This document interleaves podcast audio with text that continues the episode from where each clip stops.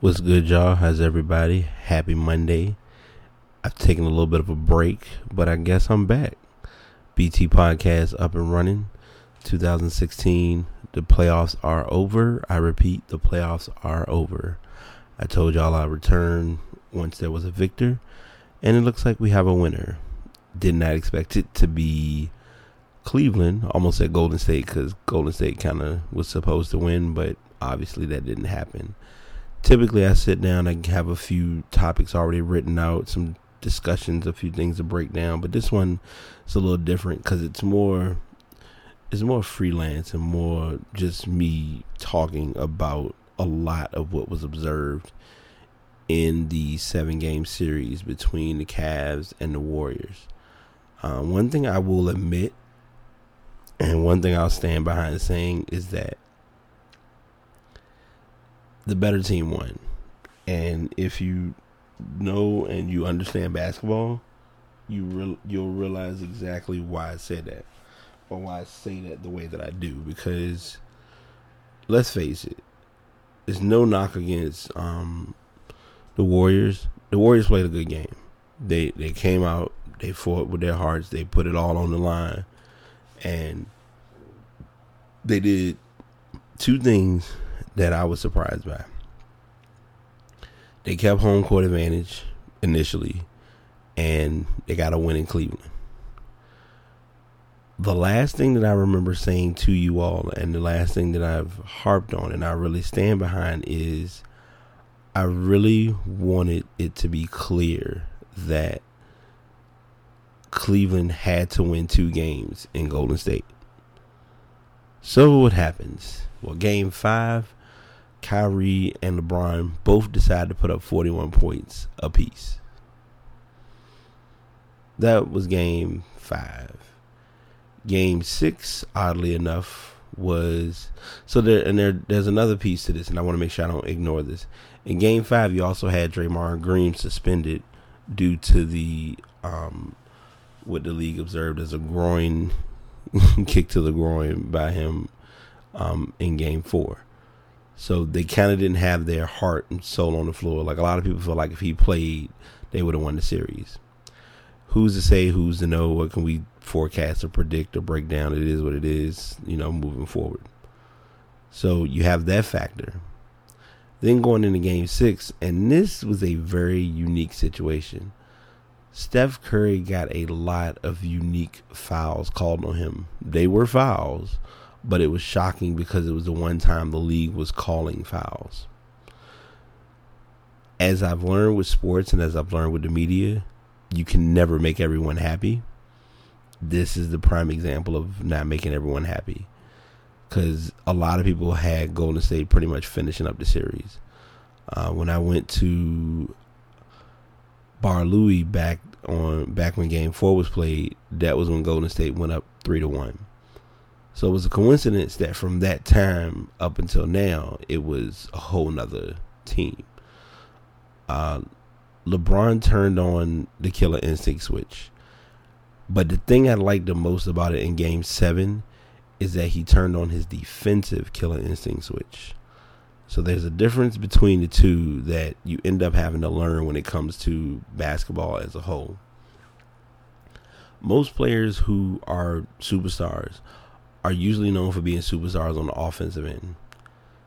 What makes a superstar stand out or step up where it matters most is when it's on the defensive end. LeBron proved that. He stood behind it. If you go back and look at history with Jordan, Jordan did the same thing, getting key steals. Like the steal he got in the, I call it the, I don't even want to call it the push off, because I know a lot of Jordan fans will knock me out if I say that. But the clutch jumper, the clutch mid-range is what I'll call it. That's a more safe term. Once the clutch mid-range was connected, then it all was pretty much uphill from there. So having said that, in this series, LeBron did a lot of the defensive pieces, or did a lot of the defensive things that other guys were able to do or should have been able to do, but he just came in and just did it. the shocker of it all. And I like these. This is the point of basketball that I love and enjoy, because it kind of just puts a lot of those first and least expected things into perspective. For instance, when Jerry West pulled off the similarity of what LeBron did, he got the MVP in the finals on a losing team, and no one still to this day will ever do that. A lot of people had this impression of, even if Golden State won, LeBron should have gotten an MVP. Wouldn't happen. Not going to happen. Not the way the league is set up. If LeBron did not win a championship this year, it was going to be an interesting offseason. The best part of it is he did. He fulfilled his goal. As the term was used, he brought a championship back to the land. So for those of you who don't understand how serious this was with Cleveland, they haven't won a championship in any sport in 52 years. And to make matters worse, the team that won that sport was the Cleveland Browns back when Jim Brown was playing. So let that sink in for a second. And I mentioned this to some people who I was watching the game with, and this is something that I talked about a few podcasts ago if you go back and look. Even though they had the gold jerseys, they had the black jerseys. I'm gonna get back into the black t-shirts in a minute. The truth of the matter is, Cleveland was one of the few teams in the league that did not have that gold tag on the back of their jersey. So now when next season comes, LeBron is going to definitely be donning his Cleveland wear with a gold tag to prove and confirm that he was able to get a championship. A lot of people say the refs rigged the game. I look at it like this. It still is involving 10 guys playing, because on the opposite side of it, and anybody who plays street ball, I haven't played in a while because I'm old and I know better, but when you play street ball, there's no ref. So it's pretty much you got to call your own calls. And even if you call your own call that you know you did or you know that happened, the person who committed that call or that play will argue it up and down. Personal prime example. The NBA, whether people want to admit it or not or accept it, the NBA gets extra steps. Why? They make millions of dollars. People who play the game every day, no. You can only take two steps. You don't get two pivot feet, and you can't go in circles and make pivots on the fly. It's not changing. It's set in stone. It's been that way for years. So no need trying to change it now and do something different. But LeBron did stepped up and proved that he was wanting this bad. It was interesting because Tyronn Lue did some unique coaching, because number one, and I still think this is a shocker that nobody noticed, he won a championship playing small ball. And what was coincidental was Golden State had to play small ball because Bogut was out for the rest of the series. So I kind of, like I said, I broke down the pieces of it. Game 6, Steph Curry, he fouled out in the fourth quarter. The last foul was he chopped him. I mean, he pretty much chopped it and I'm using the term chopped, but he went for the ball, smacked LeBron, and it's tough because when you're right there in front of a referee and he calls it, I mean, what you expect? Part that was amazing was a lot of people thought he was going to be a suspended game 7, but by law, by logic, by reality, the mouthpiece would have had to hit the actual referee in order for there to be any suspension involved. Anytime that's occurred in the past, they always said spend a $25,000 fine. That's not changing. They have no plans of changing that anytime soon. So don't get your hopes up and think something new's coming down. So we had that incident happen in game 6. So Cleveland kind of just capped that off, and it was like, all right, we're going to bring it back to Golden State. When game 7 had been planned and prepped and talked about, everybody and anybody kept constantly saying, who are you going for? Who do you think is going to win? How do you think it's going to go? My honest answer to everyone was the same across the board. And anybody who's listening to this podcast or anybody who's heard me talk about it will confirm, all I wanted was a good game. I wanted it to be full competitive. full competition. Everybody bring your A game. Put your lunch pails up. Go to work. Let's do this 48. Can't play these 48 minutes. Like they said in the playoffs, and I mean, like they said during halftime of Game 7, you saw a lot of players play nearly 24 minutes in the second half because you have to take in mind this is the last game of the season. After this game, the focus shifts to football. There are two dynamics when it comes to sports, and because this is a sports podcast, I'm going to go there. So any of y'all who listening know me, know I'm going to keep it real. Football makes a good amount of money. Basketball makes a good amount of money. Baseball, yes. Baseball players make a lot of money. But as far as the sport itself, it gets its revenue kind of in spurts, and it's not as consistent. Is anyone at fault for that? No. I wouldn't even think of placing that as the fault or quote-unquote the blame game. I just think it's the game is the way the game is, and you just kind of have to know it, play it, and handle it accordingly. So with that being said, when the second half of Game 7 started, a lot of guys weren't coming off the floor. Draymond Green played as good as he could. Klay Thompson had a decent performance, but it wasn't his best. Steph Curry towards the fourth quarter, or near the end of the fourth quarter, lost his fire. He couldn't hit the key shots when it counted. But as an added bonus, and this is going back to what I said, and this is what they always say about the NBA, and we hear the term, but you really don't realize how serious it is. Defense still wins championships.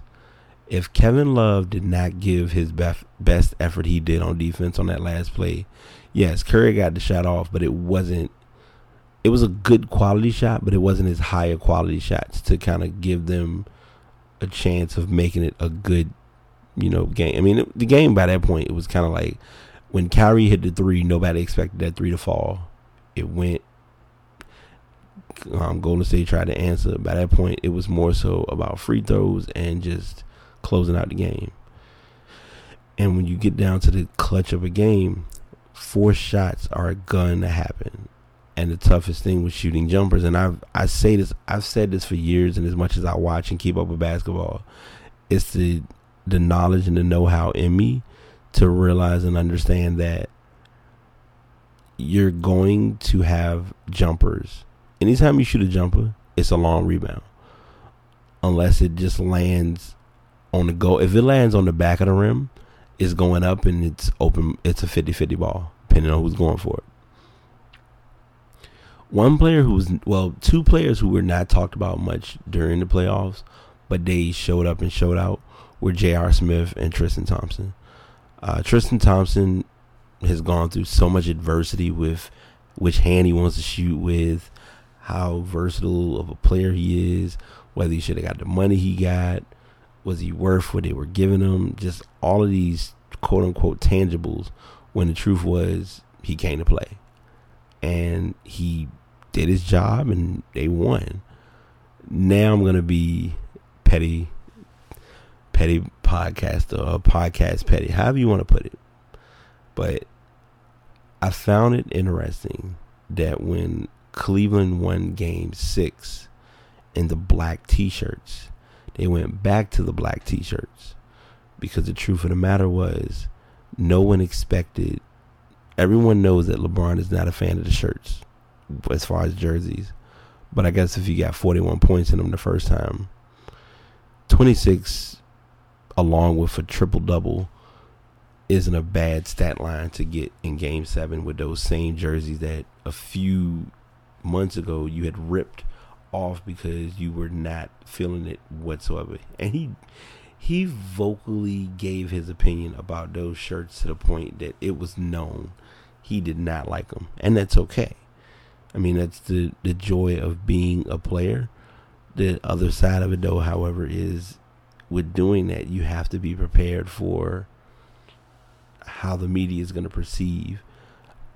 I am glad I'm not a media person or a sports, working for ESPN or something like that, because there are two things that I would have done to be me. Number one,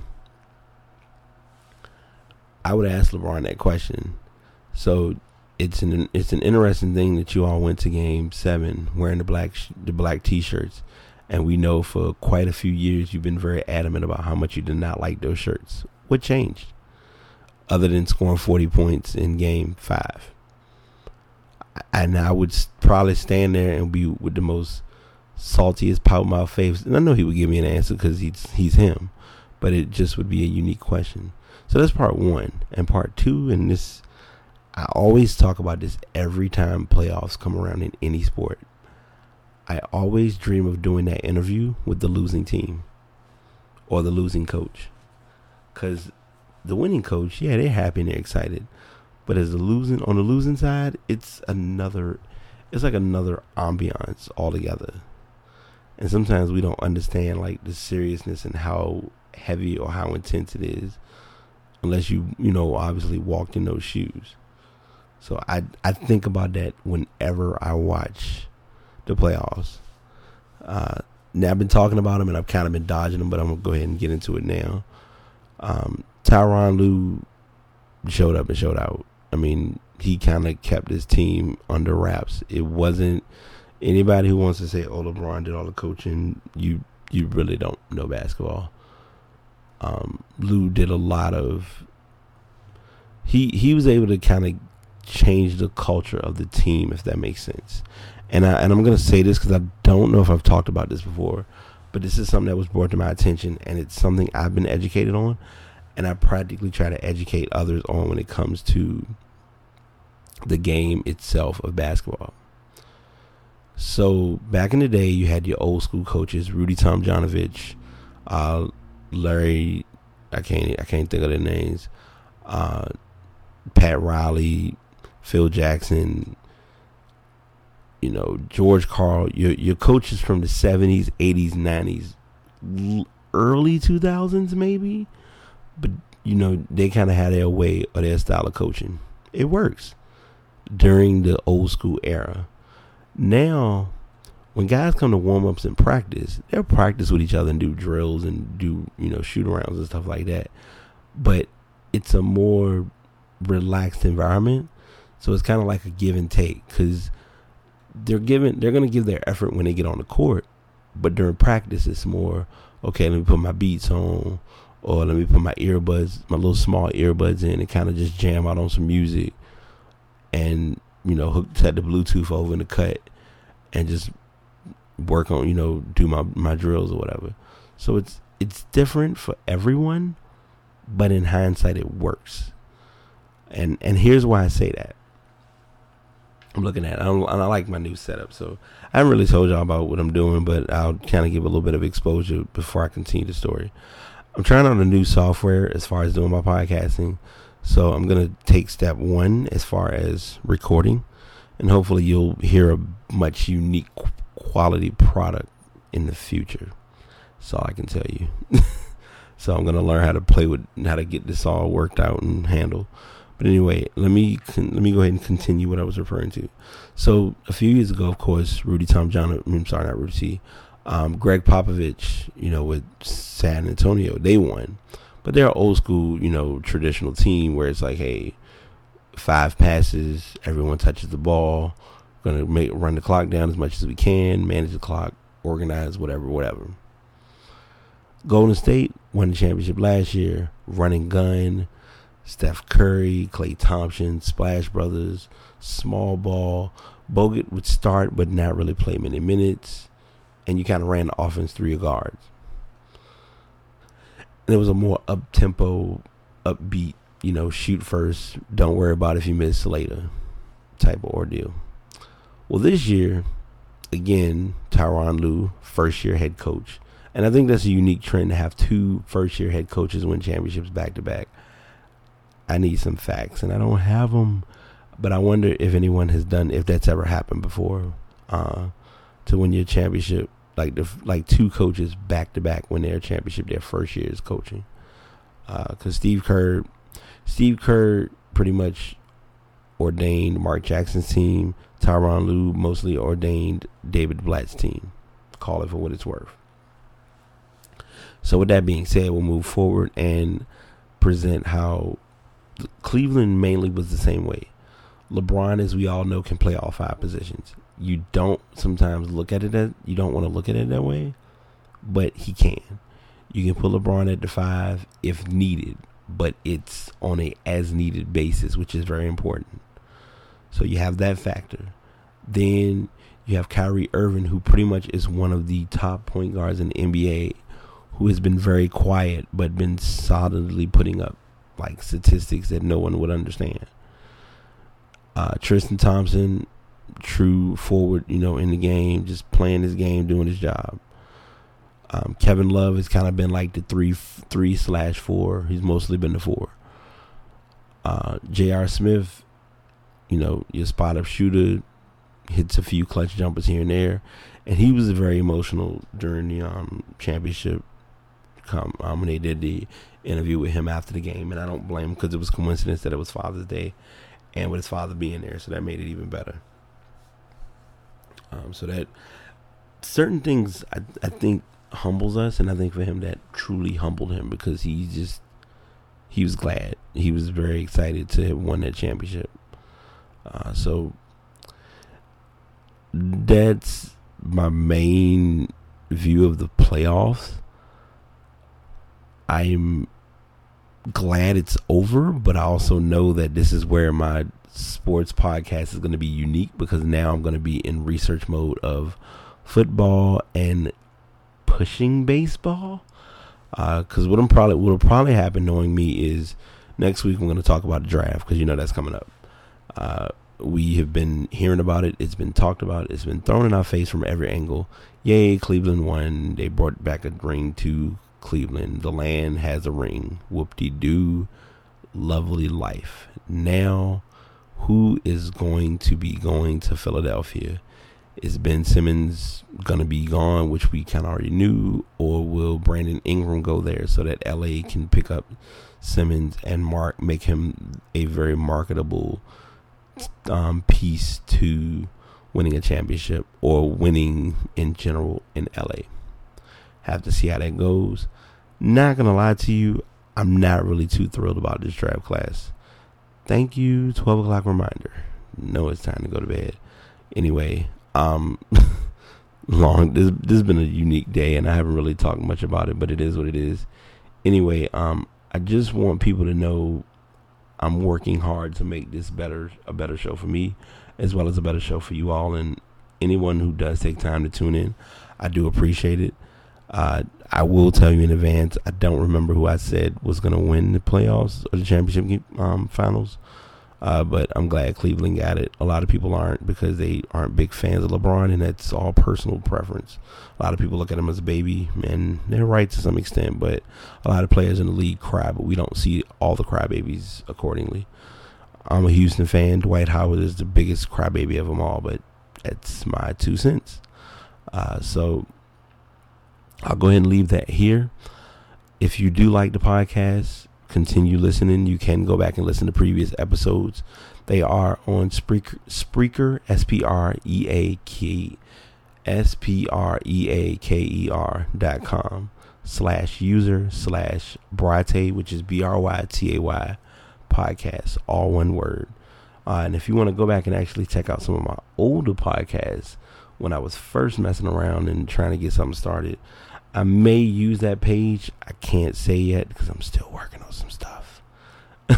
But BryTay82, same link. Go check those out. I truly am just doing what I'm doing and just making the most of this, and I hope you all enjoy. I am Feeney. Until next time, this is BT signing out. Peace.